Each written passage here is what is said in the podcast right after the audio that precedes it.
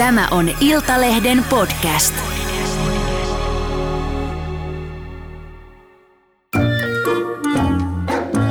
Moi! Mä oon Jenni Kivessilta ja mä rakastan koiria. Ilman koiria ainakin mun elämässä olisi paljon vähemmän iloa ja huumoria ja myös yllätyksiä. Tämän ohjelman tarkoituksena on saada ihmiset ja koirat ymmärtämään toisiaan entistä paremmin. Podcastin nimi on Puhutaan koiraa. Naapurista kuuluu kammottavaa remonttiääntä. Joku kolistelee rappukäytävässä kuin viimeistä päivää.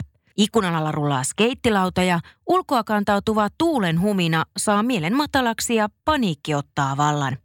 Äänipelot ovat yksi yleisimmistä koirien käytöshäiriöistä, eivätkä ilotulitteet valitettavasti ole ainoa pelkotilojen aiheuttaja. Syitä äänipelolle löytyy lähes loputtomasti ja äänimöröt voivat vaania lähes joka mutkan takana. Kanssani täällä studiossa on eläinten kouluttaja ja käytösneuvoja Helmi Pesonen Koiruksien klubista. Tervetuloa ja kiva, kun oot täällä. Kiitos. Äänipelot on yksi koirien yleisimmistä käytöshäiriöistä. Milloin ja missä iässä koirien äänipelko yleisimmin puhkeaa? Aika usein se näkee nuorella koiralla, ei välttämättä heti pennulla, vaan että nuorella koiralla ja usein ne pahenee iän myötä. Eli voi olla, että nuorella näkyy vähän jotain niin kuin reagointia ääniin, mutta sitten pikkuhiljaa ne pahenee, kunnes sitten jossain kohtaa omistajalle tulee olo, että nyt tämä on ongelma. Minkälaiset tekijät yleensä laukaisee sitten tämän äänipelon, että minkälaisia syitä löytyy sieltä äänipelon taustalta? No se voi lähteä liikkeelle jostain niin kuin voimakkaasta kokemuksesta. Eli se voi olla, että ollaan menty esimerkiksi paikkaan, missä on ilotulitus. Ja se yksittäinen tilanne on sellainen, mikä on, on niin pelottava. Toki sitten koiralla voi olla myös alttius ääniin reagointiin ja tämmöinen ääniherkkyys. Eli ihan perinnöllisenä ominaisuutena se, että herkemmin, herkemmin reagoi ääniin ja herkemmin myös pelästyy niitä. Voiko tämä äänipelko olla seurausta koiran huonosta sosiaalistamisesta tai jostain muusta koiranomistajan puutteellisesta niin kuin kasvatukseen liittyvästä toiminnasta? No toki on kauhean suositeltavaa se, että pennulle tarjottaisi paljon kokemuksia ja myöskin äh, paljon erilaisia kokemuksia erilaisista äänistä. Mutta niissäkin on hyvä pitää mielessä se, että ei pelkästään niin, että tarjotaan kokemuksia, vaan tarjotaan positiivisia kokemuksia. Eli että se koira kokee, että se pärjää niissä tilanteissa, kun kuuluu erilaisia ääniä ja, ja se kokee ne asiat selkeästi mukaviksi. Ja sitä kautta siitä kasvaa niin kuin tasapainoinen aikuinen. Miten toi kannattaisi niin kuin aloittaa sitten, että minkälaiset tilanteet olisi sille pennulle ihan aluksi kaikkein parhaimpia ja miten sitä voitaisiin sitten niin kuin siitä laajentaa sitä totuttelua? No tietysti alkuun ehkä niistä niin kuin ihan perinteisimmistä kodinäänistä, jos mietitään ihan niitä pieniä pentuja, niin kodinäänistä, siellä on ne pölynimurit ja kattilan kannen kolahdukset ja, ja kaikki se semmoinen niin kuin normaali, mitä kotona kuuluu. Ja tämähän usein tapahtuu jo kasvattajan luona. Ja sitten tietysti kun koira siirtyy omaan kotiinsa, niin sitä samaa pitäisi jatkaa. Eli pyrkiä tarjoamaan aika laaja äänimaailma niin, että siellä kotona tapahtuu kaikenlaista ja tavallaan ei varota sitä, että ettei se nyt vaan säikähtäisi mitään, vaan että eletään sitä normaalia arkea. Mutta sitten toki esimerkiksi ulkona vähän katsoa sitä, että jos koira on esimerkiksi kasvanut kasvattajan luona maaseudulla, niin se, että ei heti viedä sitä sinne ydinkeskustaan, vaan että koitettaisiin edes löytää sitä, että jos ollaan muutettu sinne, tai koira muuttanut sinne ydinkeskustaan, niin sitten koitetaan olla sisäpihalla, missä on vähän hiljaisempaa ja siitä pikkuhiljaa laajentaa. Niin, että se olisi vähän semmoista portaittaista, jotta jotta siellä alkaisi pelottaa missään vaiheessa. Eli aloitetaan kotota, opetetaan siihen, että täällä voi tapahtua tämmöisiä ääniä, ja sitten kun se pentu on ihan virkeä ja iloinen ja, ja ei näy mitään niin semmoisia epäilyksen merkkejä, niin sitten aletaan lisäämään ja mennään enemmän niin kuin ulkomaailmaan, laajennetaan maailmaa. Kyllä, just näin. Mä otan vähän taaksepäin tuohon äskeiseen kiinni, että kun pentu tulee kotiin, niin olisi hyvä käydä sen kasvattajan kanssa jo siinä vaiheessa keskustelua, että, että minkälaisiin ääniin sitä on totutettu sitä pentua. Joo, ja tietysti niin kuin valita se pentu jo lähtökohtaisesti semmoiselta kasvattajalta, joka on kiinnostunut siitä, että asiat tehdään hyvin ja, ja jo lähtökohtaisesti haluaa, että niistä kasvaa mahdollisimman tasapainoisia. Ja yleensä hyvää kertoa se, jos kasvattaja itse ottaa näitä asioita esiin, että näitä asioita on tehty ja, ja näihin ääniin pentu on tottunut ja tämmöisissä paikoissa on käyty ja tavallaan kertoo mahdollisimman paljon siitä pennun arjesta. Tuon äänipelon taustalta voi löytyä myös kipua, että vaikka sä kuinka hyvin sosiaalistanut sitä pentua ja tehnyt kaiken mahdollisen, että se olisi tottunut koviin ja epämiellyttäviin ääniin, niin siellä voi olla myös taustalla kipua. Kertoisitko sä Helmi vähän, että miten se kipu voi vaikuttaa ja olla sen äänipelon taustalla? No joo, sen verran tiedetään, että, että kipu voi herkistää ääniin reagointiin. Ja on ihan loogista, että esimerkiksi korvatulehdus voi olla semmoinen. Eli jos korvat on kipeät, niin kyllä ne äänet tuntuu silloin kauheammilta. Ja Ja vaikka me ei pystytä menemään tavallaan koiran pään sisään, että me ei pystytä tietämään, että miltä siitä tuntuu, mutta se mitä me voidaan tietää, niin me voidaan miettiä sitä itsemme kautta, että jos itsellä on päänsärkyä, niin kyllä kova pauke tai, tai joku muu jatkuva melu, niin kyllä se rasittaa, rasittaa myös ihmismieltä ja tavallaan ään, niihin ääniin reagoi silloin herkemmin. Myös itse, niin luultavasti koirilla on vähän vastaavan kaltaista, että jos siellä on jotakin kipuja, niin kyllä ne äänet tuntuu silloin pahemmalta. Eli ne kivut pitäisi niin kuin ehdottomasti ensimmäisenä sulkea pois, jos aletaan epäillä, että koiralla on jonkin sortin äänipelkoa. Joo, kyllä, kyllä se kannattaa ensin käydä eläinlääkärissä, erityisesti jos se ongelma tulee yllättäen. Että se alkaa aikuisella koiralla ja, ja se alkaa semmoisesta tilanteesta, että me ei oikein niin osata sanoa, että yhtäkkiä sille vaan alkoi tulla näitä, eikä meillä ole mitään selkeää käsitystä, että miksi. Niin silloin yleensä eläinlääkäri on se ensimmäinen, ensimmäinen paikka, missä lähdetään katsomaan, että onko se kuitenkin jotain, jotain terveysperäistä. Eli se voi olla muutakin kuin kipua, se voi olla esimerkiksi kilppiraahosongelmia tai, tai just korvatulehdusta, että se voi olla myös tulehdusperäistä.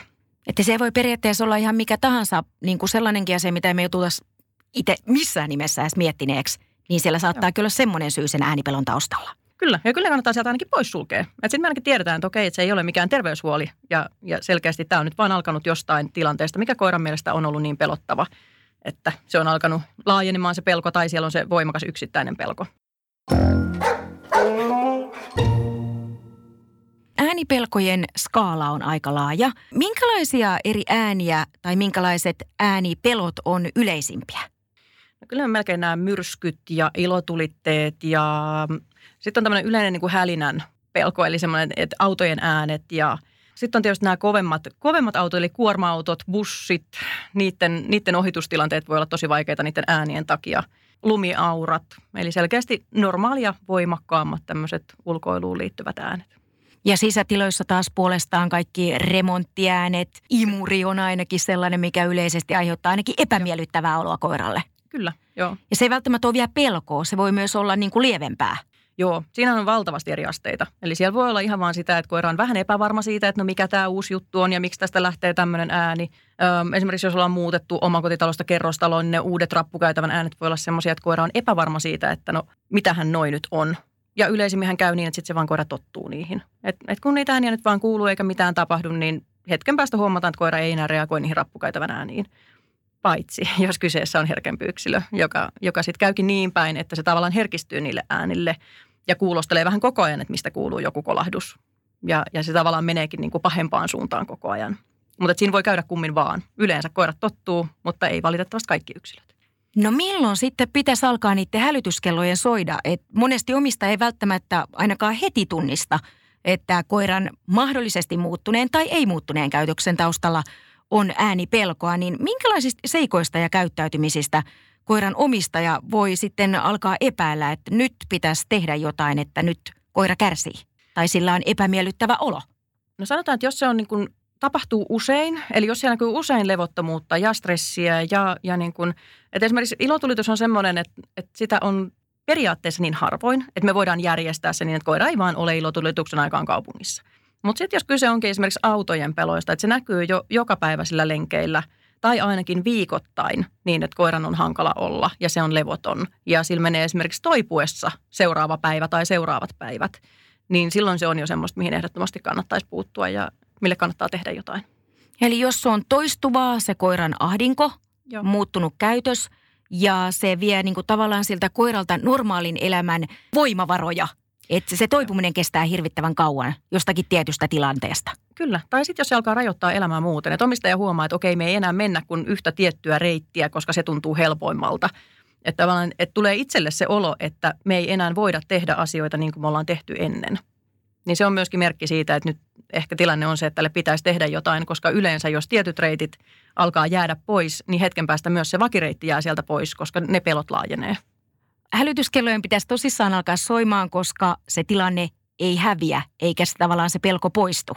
Joo, yleensähän se ei poistu itsestään silloin, kun kyseessä on ihan pelko. Että just tuommoiset, niin jos ollaan muutettu ja rappukaita, ne, ne yleensä näkyy ihan siinä, että – muutaman ensimmäisen päivän aikana se alkaa jo helpottaa. Se alkaa jo vähentyä se koiran reagointi niihin ääniin. Mutta jos ei se ala, vaan jos se alkaakin pahentua, niin silloin pitäisi mahdollisimman nopeasti puuttua siihen. Tai just jos ulkoilussa huomaa, että me aletaan karsia niitä reittejä ja, ja aletaan miettiä, että okei me voidaan liikkua vaan aamulla tosi aikaisin tai illalla tosi myöhään. Niin se kertoo siitä, että se alkaa tavallaan koko ajan muuttua suppeemmaksi se koiran maailma.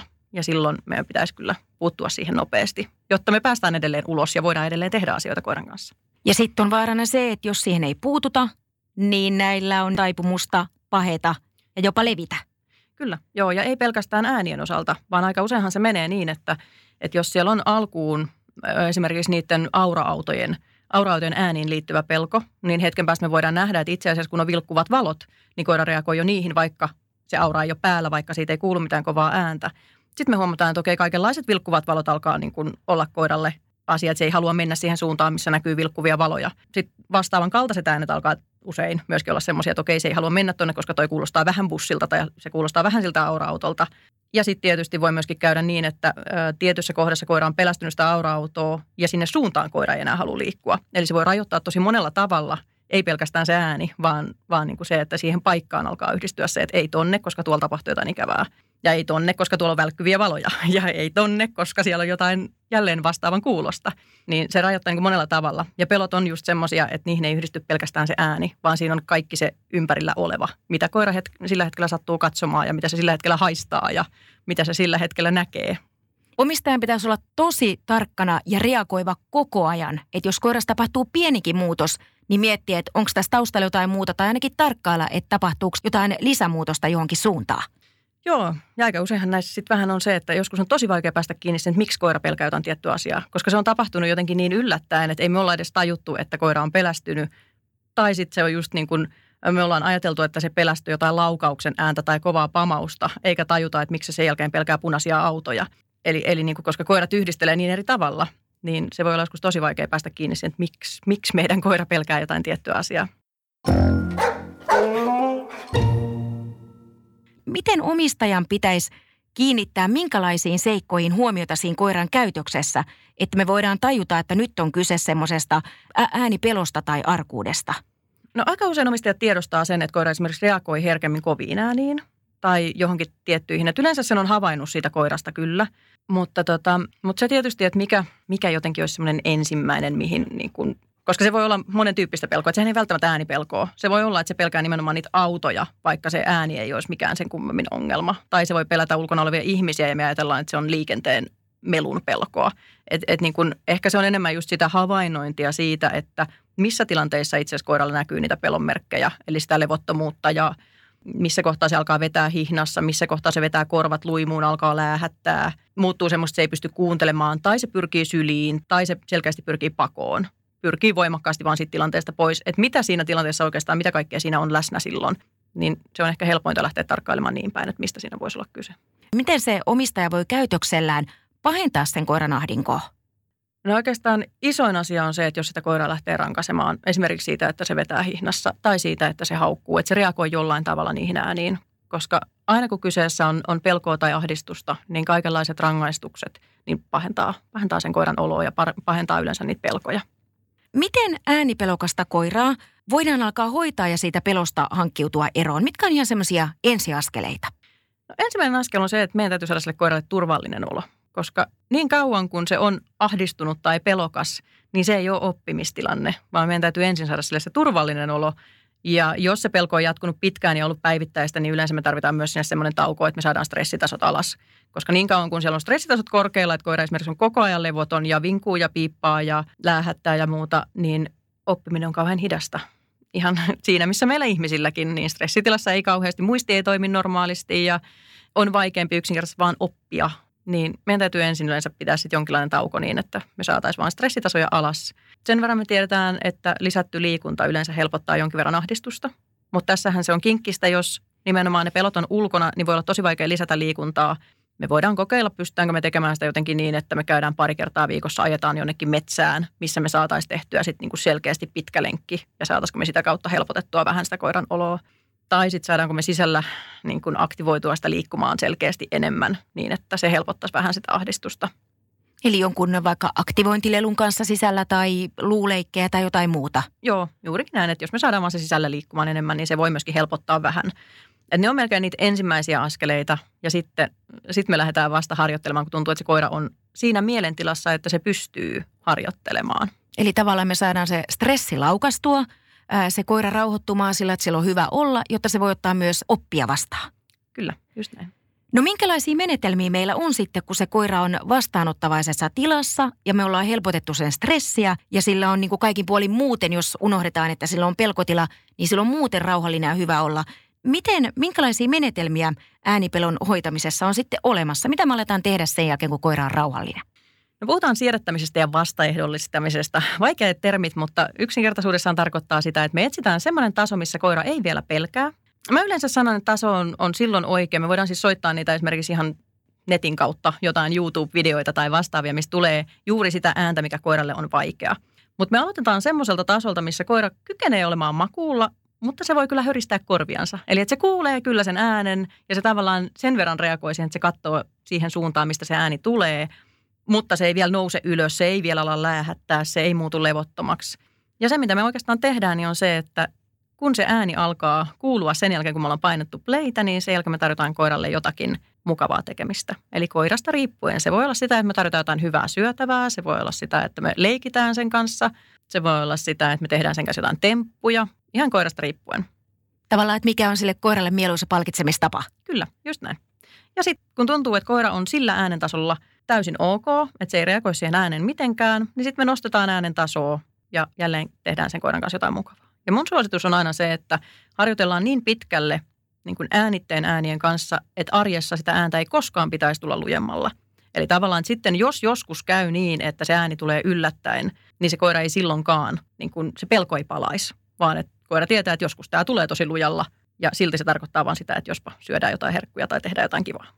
Siirrätys tehdään niin niin kuin kovalle tasolle asti, että ei ole olemassa semmoista tasoa tavallaan, mikä ylittää sen sitten reaalimaailmassakaan. Joo, ja sitten tietysti just se, että, että tehdään myös niitä yllätystreenejä. Että se ääni alkaakin yllättäen, eikä niin, että me ollaan makupalat valmiiksi kädessä ja sitten se tulee siitä pleitä painamalla, vaan että sieltä tulisi myös niitä yllättävämpiä treenejä. Ja sitten toki, jos mahdollista, niin myös joskus niitä niin sanotusti aitoja ääniä, millä ollaan sitten valmiit treenaamaan sen koiran kanssa. Vasta, että ehdollistaminen tarkoittaa nimenomaan sitä, että siihen alkaa yhdistyä niin kuin, siedättäminen on periaatteessa juuri sitä, että, että ääni tulee tietyllä tasolla ja sitä nostetaan pikkuhiljaa, mutta vastaehdollistaminen sitten taas on nimenomaan sitä, että me tehdään jotain sen koiran kanssa ja, ja me saadaan yhdistettyä sinne joku ihan erilainen tekeminen, ihan erilainen mielentila. Ja, ja nimenomaan ehkä niin kuin tässä kyse pääasiassa on nimenomaan mielentilan muuttamisesta, eli siitä, että, että kun se – yllättävä ilotulitteen ääni tai yllättävä naapurin vasaran paukuttaminen alkaa kuulua, niin sillä koiralla tuleekin semmoinen, että hei jes, mitä me nyt tehdään, koska nyt kuuluu taas toi. Eikä niin, että apua, minne mä nyt meen, koska nyt, nyt se alkoi taas. Eli tavallaan opetetaan se koira siihen, että tuosta aiemmin joku ikävältä kuulostanut ääni, niin siitä seuraakin jotain kivaa. Kyllä, just niin. Nyt sä kerroit tuosta siedätyksestä ja vastaehdollistamisesta, niin onko nämä semmoisia, mitä jokainen voi tehdä kotona vai olisiko tässä niin kuin syytä aina eka tehdä jonkinlainen, jos ei ole niin kuin, jos on suljettu pois se kipu, niin olisiko tässä kuitenkin järkevää ottaa koira tutkimuksiin niin kuin kouluttajalle ja sitten tehdään joku sopiva menetelmä vai onko tämä semmoinen, mitä jokainen voi alkaa jos huomaa jotain pientä pelkoon tai arkuuteen tai herkkyyteen viittaavaa, niin onko tämä semmoinen, mitä jokainen uskaltaa kokeilla ilman, että siitä tulee sitten takapakkia?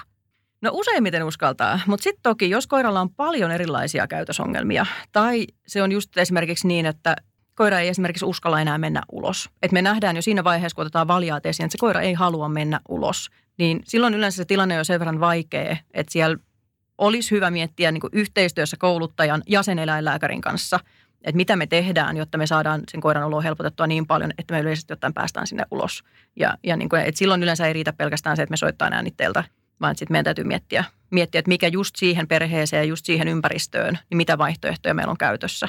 Mutta aika usein on niin, että ihan näillä ohjeilla pystyy kyllä lähteä Eli jos on kyse lievästä pelosta ja arkuudesta, niin nämä on semmoisia juttuja. Mutta sitten jos on mennyt niin kuin pahemmaksi se pelko ja siellä on sitä stressiä, niin silloin tarvitaan siihen ehdottomasti kouluttaja, ammattilainen kertomaan, että miten tässä on järkevintä alkaa tätä tilannetta purkamaan.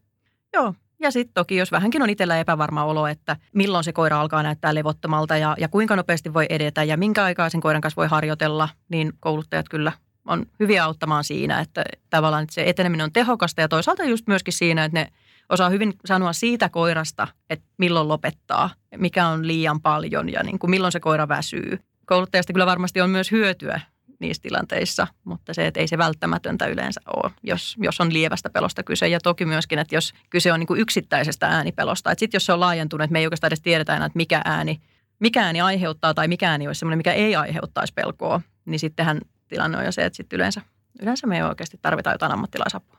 Ja tässä puhutaan sitten tavallaan ongelmavyyhdistä, jos siinä on useampia erilaisia ongelmia, mitkä kasaantuu. Joo, ja aika usein silloin me myös mietitään sitä, että mistä kulmasta me lähdetään, lähdetään työstämään, koska jos on monta ongelmaa, niin me ei voida tehdä kaikkea kerralla.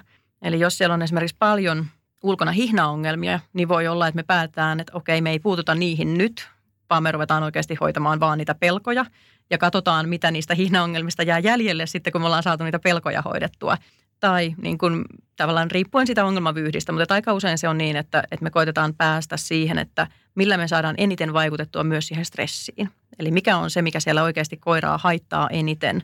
Ja sitten kun me saadaan sitä kautta stressiä lievitettyä, niin yleensä aika moni ongelma helpottaa myös sitä kautta. Eli se stressi on niin kuin tosi paha, kun se tuo päälle. Se koira joutuu olemaan tavallaan semmoista pinteessä koko ajan ja silloin niitä pelkotiloja voi tulla useampia eri sorttisia samaa aikaa pelkotiloja ja sitten toisaalta myöskin sitä yleistä levottomuutta. Ja stressi on siitä kinkkinen, että se tarttuu meidän ja koiran välillä. Eli jos koira on stressaantunut, niin se aiheuttaa meille väkisinkin stressiä sen takia, että se vinkuu ja piippaa ja kävelee ja on levoton ja niin kun se vaan tarttuu mutta valitettavasti myöskin niin päin, että jos meillä on työstressiä, niin se näkyy kyllä meidän koirassa, että, että se on normaalia levottomampia tai nukkuu vähän huonommin. Eli aika usein, jos lähdetään hoitamaan koiran stressiä, niin on hyvä myös katsoa sitä omaa stressitasoa, että onko tarpeeksi vapaa-aikaa ja, ja ihan vain ehkä sitten ottaa myös sitä hengailuaikaa sen koiran kanssa. Me ollaan niin kuin pari valjakkoa ja me eletään symbioosissa. Sen koira ja, koira ja ihminen elää symbioosissa koko ajan. Kyllä se vähän niin on. Me asutaan saman katon alla, niin kyllä, kyllä ne vaan vaikuttaa. Että jos toinen on levoton, niin kyllä se vaan tarttuu.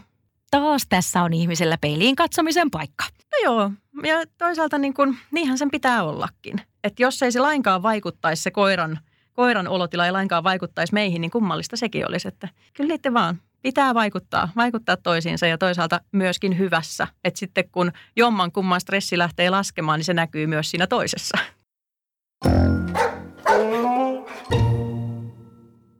Koira on mahdoton eristää muusta maailmasta. Esimerkiksi kaupungissa meteliä on ihan joka paikassa ja edes kotona ei pääse sitä pakoon. Voidaan remonttia tehdä naapureissa ja katutöitä ihan ikkunan alla. Niin antaisitko ihan konkreettisia ohjeita ja esimerkkejä rakennusmeteliä tai kovia ääniä pelkäävän koiran omistajille, että miten tätä tilannetta voidaan lähteä purkamaan, jos se koira on jo stressitilassa? No tietysti me voidaan yrittää peittää niitä ääniä. Me voidaan käyttää siellä musiikkia tai me voidaan pitää radio päällä. Me voidaan jotenkin niin kuin lisätä sitä omaa mekkalaa siellä sisätiloissa, mikä on turvallista sille koiralle ja minkä se koira kokee semmoisesta, että se helpottaa sen oloa. Uutena vuotena se voi olla tiskikone, pesukone, liesituuletin, että ne aiheuttaa sen tasaisen hurinan siellä siksi aikaa. Mutta sitten kun se on tuommoista, mikä jatkuu pitkään, niin toki niin kun, silloin se on sitä radio, musiikkia, jotakin sen tyyppistä, millä me peitetään niitä ääniä. Joskus helpottaa se, että me suljetaan verhot, eli sieltä ulkoa päin ainakaan näy, ja sitten ne verhot voi myös vähän estää niitä ääniä kuulumasta. Aika usein se, että me järjestetään koiralle turvapaikka, eli siis joku, no monilla koirilla se on niin, että ne hakeutuu johonkin kaappiin tai saunan lauteiden alle tai johonkin selkeästi pieneen ahtaaseen koloon, niin se, että me tarjotaan niille semmoinen paikka vaihtoehdoksi, niin se usein helpottaa myös koiran oloa. Ja, ja sitä kautta voidaan päästä siihen, että se koira kokee olonsa turvalliseksi siellä sisätiloissa ja niin kun saadaan stressiä laskemaan, koska yksi parasta laskea stressiä on nukkuminen. Että se, että kun koira saa syvän unen, niin se helpottaa stressiä, mutta se, että sen täytyy kokea olonsa turvalliseksi, jotta se pystyy nukkumaan kunnolla, niin ensiarvoisen tärkeää on se, että me saataisiin jostakin siellä kotona, jostakin paikasta muodostettua sille semmoinen, että täällä se kokee olonsa aina turvalliseksi. Turvapesä, mihin voi paeta sitten lepäämään. Kyllä. Tämä on varmaan tosi yksilöllistä, mutta jos on stressitila päällä, niin miten kauan siihen, kerro edes joku karkea arvio menee, että se koira saadaan sen verran rauhoittumaan, että se pystyy omaksumaan näitä siirretysmenetelmiä? No sanotaan, että mieluummin puhutaan viikoista kuin päivistä. Eli kyllä siihen yleensä hetken aikaa, hetken aikaa menee. Ja, ja toki se niin kuin kauheasti riippuu siitä, että – kuinka paljon me pystytään estämään niitä ääniä ja, ja kuinka paljon tavallaan niin kuin käyttämään lenkillä niin, että se ei ainakaan kauheasti pelkäisi tai, tai ahdistuisi siellä ulkona. Ja sitten just myöskin just se, että onko meillä mahdollisuutta käyttää sitä koiraa pidemmillä lenkeillä jossain metsässä tai jossain, missä se ei pelkäisi, koska sillä ulkoilulla ja lenkkeilyllä ja liikunnalla on kyllä positiivinen vaikutus siihen siinä ahdistuksen hoidossa ja stressin lievittämisessä. Eli liikuntaa ja lepoa? No aika lailla joo. Ja sitten tekemistä sen mukaan, mitä tuntuu, että se koira, koira tarvii. Ja sitten päästään vähän siedättelemään. Kyllä, joo. No sitten myös tosi monella koiralla on ahdistusta ja pelkoa autoilua kohtaan ja siitä autoilusta syntyviä ääniä kohtaan. Ja se, myös se autoilu on semmoinen, että sitä ei aina pysty välttämään etäisyyksien vuoksi, vaikka sitten jos sillä kaupungissa pelätään, niin olisi hyvä lähteä sitten sinne metsään vähän kauemmas ulkoilemaan. Eli se on monesta tapaa välttämätöntä. No jos koira nyt sitten pelkää autoilua ja siitä syntyviä ääniä, niin miten sitä voidaan helpottaa? Me voidaan silläkin lähteä katsomaan, että me, onko jokin paikka autossa semmoinen, missä koira kokisi olonsa turvalliseksi. Joillekin koirille se on etupenkin jalkatila, mikä jotenkin ne on sen verran matalalla. Joillakin auttaa se, että ne ei näe ikkunasta ulos. Joillakin se, että ne nimenomaan näkee ikkunasta ulos. Joillain se takapaksi on selkeästi helpoin. Joillain helpottaa se, että ne on omassa pienessä boksissa. Eli että ne on pienessä ahtaassa tilassa, niin se helpottaa joillain. Ja sitten toki, jos se on esimerkiksi jonkinlainen niin kuin matkustushäkki, missä koira on, niin me voidaan peittää sitä jollain niin kuin paksulla kankaalla niin, että se jälleen vähän eristäisi niitä ääniä. Eli me voidaan yrittää helpottaa tuota kautta. Ja koirille on omia kuulosuojaimia, mutta kaikki koirat ei niistä pidä. Ja, ja jo, joillekin ne selkeästi on semmoinen, että ne heti ottaa niitä pois, jos, jos semmoiset laittaa. Mutta että se on myös yksi vaihtoehto, että me ihan oikeasti peitetään niitä ääniä niin, että koira ei kuulisi niin hyvin. No nyt on pakko kysyä, kerro lisää niistä kuulokkeista. Siis onko ne tämmöiset, mitkä meilläkin on nyt päässä? Kyllä, ne on, ne on ihan niin kuin kuulosuojaimet, vähän ehkä malliltaan pehmeämmät tai semmoiset, mutta tota, käytännössä aika samannäköiset. Ja sitten vielä palaan tuohon noihin paikkoihin, että se on ta- sama siellä autossa, että siellä voidaan ottaa niin kuin sellainen turvapaikka. Jollekin se toimii, jollekin se ei toimi. Ja peitetään niin kuin kotona voidaan peittää verhoilla ikkunat, niin autossa tehdään niin, että vaikka sen häkin päälle laitetaan joku viltti. Joo, toki pitää muistaa, että sinne jää sitten niinku tilaa sille, että siellä kiertää ilma, mutta, tätä, mutta joo, me voidaan vähän ehkäistä niitä ääniä. Ja sitten toki niin kun me voidaan miettiä sinne niin kun eläinlääkärin kanssa lääkitystä tai muuta, riippuen siitä, kuinka vakava se tilanne on. Mutta että joskus on niin, että me huomataan, että me ei voida millään äänien peittämisellä tai muulla niin helpottaa tarpeeksi tilannetta. Ja silloin voi olla, että eläinlääkärin kanssa on hyvä keskustella lääkitysvaihtoehdoista, jotta me saadaan, saadaan se koirat siihen tilaan, että se pystyy vastaanottamaan uutta tietoa ja toisaalta, että se voi saada positiivisia kokemuksia. Että se, se mielentila olisi sellainen, että sinne alkaisi hiljalleen tulla positiivisia kokemuksia siitä autoilusta tai siellä kotona olemisesta tai siitä ulkoilusta. Onko lääkkeet siinä vaiheessa hyvä lisä tähän äänipelosta pois hankkiutumiseen, kun jos tilanne on mennyt jo niin pahaksi, että se koira on niin stressaantunut tai ahdistunut, että se ei pysty, niin kuin, ei pysty ottaa vastaan näitä siedätysmenetelmiä. Että lääkkeet tulee siinä vaiheessa, kun tilanne on mennyt aika pahaksi. Yleensä joo. Ja tietysti niin kuin voidaan käyttää semmoisia tilanteissa, mikä ei ole vielä valtavan paha, mutta jos kyse on siitä, että, että koira yksinkertaisesti reagoi niin paljon. Että esimerkiksi kyse on just siitä, että naapuri on aloittanut remontin ja se koira ei kerta kaikkiaan pysty rauhoittumaan. Meillä ei ole mitään huonetta, mikä, minkä me voitaisiin tehdä semmoiseksi, että koira kokisi olonsa siellä turvalliseksi. Niin semmoisissa tapauksissa me voidaan, voidaan harkita sitä lääkityksen mukaanottoa ihan vain siksi, että se koira selviytyisi siitä naapurin kahden viikon remontista. Ja sitten sen jälkeen me luultavasti päädytään siihen, että me lähdetään työstämään niitä ääniä mutta se, että, että se voi olla yksi vaihtoehto. Toki yksi vaihtoehto voi olla myöskin se, että me mietitään, että voiko koira olla hoidossa sen aikaa jossain tai, tai muuta, jos on tämmöinen lyhytkestoinen. Mutta, mutta lääkitys on myös yksi vaihtoehto silloin, kun, kun tuntuu, että se ympäristö vaan on sillä hetkellä koiralle aivan liian vaikea tilanne on niin mahdoton, että se koira on niin paniikissa koko ajan siinä, niin joko lääkkeet tai sitten mahdollisesti just hoitoon vieminen? No ne on aika lailla ne vaihtoehdot siinä kohtaa, jos se tilanne on tosi vaikea. Että jos ei me saada sitä kotia semmoisesta, että koira kokisi olonsa siellä turvalliseksi, tai sitä ulkonaista ympäristöä semmoisesta, että koira, niin kun, koira ei kerta kaikkiaan halua lähteä ulos, niin kyllähän se kertoo siitä, että, että se ympäristö vaan on kerta kaikkiaan liian vaikea sille koiralle sillä hetkellä. Se ei tarkoita sitä, etteikö me voida työstää sitä, mutta kertoo kyllä siitä, että sillä hetkellä se on niin vaikea sille koiralle, että sen ei ole millään tavalla mukava olla siellä – ja kun sen stressitaso nousee ja sitä niin kun, siellä on ahdistusta siitä, että sen koiran pitää lähteä ulos, niin on ihan selvää, että niitä negatiivisia kokemuksia tulee aina vaan herkemmin.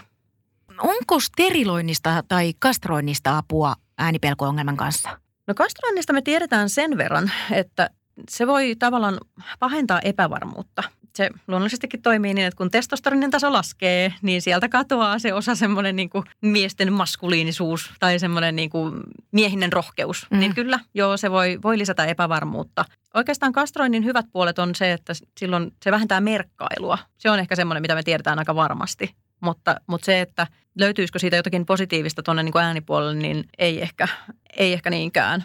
Ehkä tietysti kyllähän se tietyllä tavalla laskee stressitasoja, että, että se ei ole enää niin voimakkaasti se koira sinne tyttöjen perään ja ne hormonit ei tavallaan lisää sitä stressiä kauheasti, mutta niin kuin vastapainona on sitten se, että se epävarmuus voi lisääntyä. Kuinka hyvä hoito- ja paranemisennuste tämmöisestä äänipelosta kärsivällä koiralla on? Siihen vaikuttaa tosi moni asia. Tietysti se, että onko siellä perinnöllinen, perinnöllinen alttius siihen.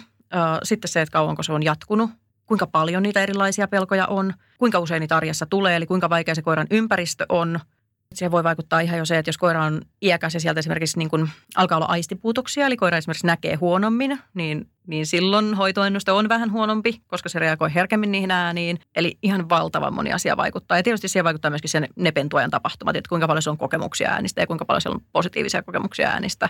Ja myöskin se, että kuinka pelottava se joku yksittäinen tilanne on mahdollisesti ollut. Eli no esimerkiksi mun siskolla oli koira, joka ei pelännyt ilotuliteraketteja, kunnes joku ampui parvekkeelta niin, että se räjähti suoraan koiran vieressä ja sen jälkeen se pelkäsi niitä aina. Niin kuin, että jos se yksittäinen tilanne on todella pelottava, niin se voi muuttaa sen koiran tavallaan loppuelämäksi niin, että, että se ei tokene siitä niin kuin vastaavan kaltaisesta tilanteesta. Että et sinne jää, jää niin kuin kuitenkin voimakas muistijälki, kun se tilanne on, on tosi pelottava. Eli tämä on hyvin niin kuin yksilökohtaista. Joo. Ja jos sulle nyt tulisi hoitoon tai konsultaatioon koira, jolla on vaikka yksittäinen joku melko lievä äänipelko, Joo. niin miten sä sanoisit, että miten pitkästä rupeamasta teillä on kyse, jotta koira saadaan tästä tilanteesta sietämään sitä ääntä, mitä kohtaa se nyt kokee pelkoa? Jos se on kohtuullisen lievä, niin puhutaan yleensä viikoista tai maksimissaan niin kuin kuukausista tai parista kuukaudesta. Jos se on lievä ja jos koiran stressitaso on kohtuullisen matalalla ja ö, koira muuten voi hyvin, että siellä ei ole terveyshuolia ja tavallaan niin kuin arki on hyvää, niin silloin yleensä se on niin kuin viikkoja tai, tai maksimissaan muutama kuukausi, mitä, mitä siihen menee. Ja silloin yleensä ennuste on, on kyllä niin kuin vallan hyvä. Että kyllä näille voidaan tehdä valtavan paljon. Että se, mikä on hyvä muistaa, että aina kun kyse on pelosta, niin se pelkojälki jää sinne aivoihin. Eli me ei koskaan saada tavallaan poistettua sitä sieltä aivoista. Me pystytään vaan opettamaan sinne uusi reitti. Eli tavallaan opettaa se reitti, että kun tuo ääni kuuluu, niin siitä tapahtuukin aina jotain mukavaa. Mutta niin kun se on se vanha reitti siellä. Ja jos tapahtuu jälleen jotain niin kun muuten jännittävässä tilanteessa ja se tulee jotenkin tosi yllättäen ja koira säikähtää uudestaan, niin kyllä se sen reaktio todennäköisesti on uudestaan se, niin kuin se pelkoreitti, mikä siellä on jo valmiina. Ellei me olla tehty niin sitä siedätystä ja vastaehdollistamista tosi pitkälle ja just niin, että mahdollisimman kovilla äänillä ja yllättävissä erilaisissa tilanteissa. Niin mitä enemmän me ollaan tehty töitä, niin sen todennäköisempää on, että se pelko ei koskaan palaa. Mutta se on hyvä muistaa, että se ei katoa sieltä aivoista, että se on edelleen siellä, mutta me voidaan opettaa sinne sitä uutta reittiä. Käytännössä mitä sitkeämpää siirretystyötä sä teet koiras kanssa, sitä todennäköisemmin se ei palaudu. Joo, just näin. Ja tavallaan niin kun, toi sitkeys on hyvä sana tavallaan siinä, että, että kannattaa tehdä paljon erilaisissa tilanteissa, mutta olisi hyvä muistaa, että tämä on harjoituksena myöskin äärettömän hauskaa. Eli mitä enemmän me ihmiset kiinnittää huomioon siihen, että oikeasti tämä treenaaminen on tosi hauskaa ja me tehdään tätä yhdessä ja tämähän on kivaa, niin sitä nopeammin myös sen koiran mielentila muuttuu. Ja sitten taas mitä ehkä niin kuin tympeämpänä treenata näkee, niin sitä hitaampaa se muutos on. Mutta jos koira tietää, että hei, jes, nyt me ollaan lähdössä treenaamaan tätä juttua, niin se innostus tarttuu. Se tarttuu myös siihen koiraan. Toki pelon tasosta vähän riippuen, mutta et, et kun me lähdetään treenaamaan sopivilla tasoilla ja niin, että se koira kokee sen selkeästi mielekkääksi treenin, niin kyllä, meidän innostuksella, niin sillä on merkitystä. Tämä on tosi kiva kuulla, koska äsken me puhuttiin, että se stressi tarttuu, mutta että sitten kun se ihminenkin saa sen stressitasonsa alas ja siitä tulee oma innokas itsensä, niin se koira saa siitä varmuutta siihen työskentelyyn. Kyllä, joo, ilman muuta. Ja, ja myöskin se, että meidän huonot päivät näkyy koirassa – valitettavasti, mutta toisaalta myös meidän hyvät päivät näkyy. Et, et kyllä sillä on valtavasti merkitystä ja just mun mielestä se, että aina kun on koiran kanssa jotain haasteita, niille kannattaisi tehdä aika nopeasti jotain, koska ne vaikuttaa niin nopeasti siihen, että jos ulkona on jotain haasteita, niin sitten ei ole enää kiva lähteä sinne ulos. Ja sitten siitä tulee tosi nopeasti kierre. Ja jos meillä ei ole mukavaa, niin ei sillä koiralkaan kyllä ole. Ja, ja niin kuin meidän pitäisi löytää uudestaan tavallaan se positiivinen kierre, että okei, että jos me saadaan tämä pikkulenkki meneen hyvin ja tämähän on kivaa ja, ja ei ehkä niin kiinnitä huomioon siihen, että no okei se tänään vetää, mutta ei se mitään, meillä on silti kivaa ja me tehdään yhdessä asioita, niin se muuttuu yllättävän nopeasti se kierre. Ja, ja sitä kautta myöskin, niin kun siellä ulkona tapahtuu paljon mukavia asioita yhdessä, niin yllättäen niitä positiivisia kokemuksia alkaa tulla valtavan paljon enemmän ja pikkuhiljaa huomataan, että ne ääniongelmatkin sieltä helpottaa. Eli tämä positiivinen kierre, se on vähän niin kuin lumipalloefekti, että sitten se kasvaa niin kuin muillekin osa-alueille kuin sen lenkkipolulle. Kyllä, joo. Joo, ja jos me tullaan hyvällä tuulella lenkiltä, niin yleensä me ehkä tehdään vähän enemmän sen koiran kanssa vielä siellä sisälläkin. Ja kun se on kivaa, niin siitä, siitä vaan niin kuin tulee tapa tehdä sen koiran kanssa enemmän ja enemmän. ja olla sen kanssa ja rapsutella vähän enemmän. Ja mitä enemmän sitten taas se koira ehkä ärsyttää ja, ja näin, niin sitä vähemmän me kosketaan siihen, sitä lyhyempiä meidän lenkit on. Eli niin kuin pitäisi vaan saada se kelkka käännettyä siihen suuntaan, että on taas kiva tehdä. Jos perheessä asuu monta koiraa ja yksi koira kärsii äänipelosta tai ahdistuksesta, niin onko vaarana, että jos tähän ei puututa tämän yhden aran yksilön ongelmaan tai pelkoon, niin että se laajenee perheen muihin koiriin? Periaatteessa pelko suorastaan ei, ei pitäisi tunteena tarttua. Me ei toki voida olla siitäkään ihan varmoja, mutta kyllä se yhden käytös tarttuu. Eli se, että yksi on levoton ja, ja sillä on stressiä ja se esimerkiksi vinkuu, niin kyllä väkisinkin se stressi tarttuu ja se, se levottomuus näkyy sitten koko siinä koiraporukassa. Ja tämäkin varmasti ri, li, riippuu paljon niin kuin koirien siitä keskinäisestä suhteesta, että minkä verran esimerkiksi siitä toisesta koirasta on hyötyä. Eli kuinka paljon rennommaksi koira kokee olonsa koiraseurassa. Ja tämähän näkyy monissa ongelmissa, että esimerkiksi niin kuin yksinolon osalta, niin osa koirista pärjää koiraseurassa vallan mainiosti, mutta ei täysin yksin. Ja sitten taas osalle ei ole mitään merkitystä sillä, että onko niillä koiraseuraa siellä vai ei. Eli siinä on paljon yksilöllisiä eroja myös näiden niin kuin äänipelkojen osalta. Että osa koirista saa tukea ja osa ei. Ja osallahan esimerkiksi äänipelot ei näy silloin, kun omistaja on paikalla, koska koira saa niin paljon tukea siitä omistajasta tai tukea ja turvaa. Mutta sitten kun koira jää yksin, niin siellä voi olla niin kuin voimakkaitakin äänipelkoja. Miten tuommoiseen tilanteeseen voidaan sitten, miten siitä saadaan kiinni, että jos koira käyttäytyy omistajansa kanssa ihan pelottomasti, mutta sitten se aktivoituukin, kun omistaja on pois. Mistä siitä, saa, mistä siitä saadaan vihiä, että tämmöistä tapahtuu? No valitettavasti aika usein naapureilta. Eli yleensä naapuri on ensimmäinen, joka kertoo, että hei, koirasi haukkuu yksin ollessa. Ja mun suositus aina, kun on yksin ongelmia, on se, että lähdetään kuvaamaan. Kuvataan ensin ja katsotaan, mitä siellä ihan oikeasti tapahtuu. Että onko niin, että koira on koko päivän levoton, onko se niin kuin jo tavallaan heti lähdön jälkeen niin, että se ahdistuu siitä vai ahdistuuko se jo omistajan lähdöstä vai onko niin, että oikeasti se koira reagoi esimerkiksi silloin, kun posti tulee tai silloin, kun ulkoa kuuluu jotain ääniä tai silloin, kun ovikello soi. Että onko ne kuitenkin vain jotain niin yksittäisiä ääniä, mihin se koira reagoi vai onko se oikeasti yksin ongelma. Kertoisitko Helmi loppuun jonkin vinkin, jolla jokainen koiranomistaja voi parantaa koiransa elämää ja mukavuutta ääneen ja melyyn liittyen, vaikka kotona ei nyt sitten asustaiskaan ääni pelosta tai arkuudesta tai ahdistuksesta kärsivää koiraa? No ainakin yksi sellainen perusvinkki on se, että tarkkaile omaa koiraa sillä niin kuin ilman oletuksia.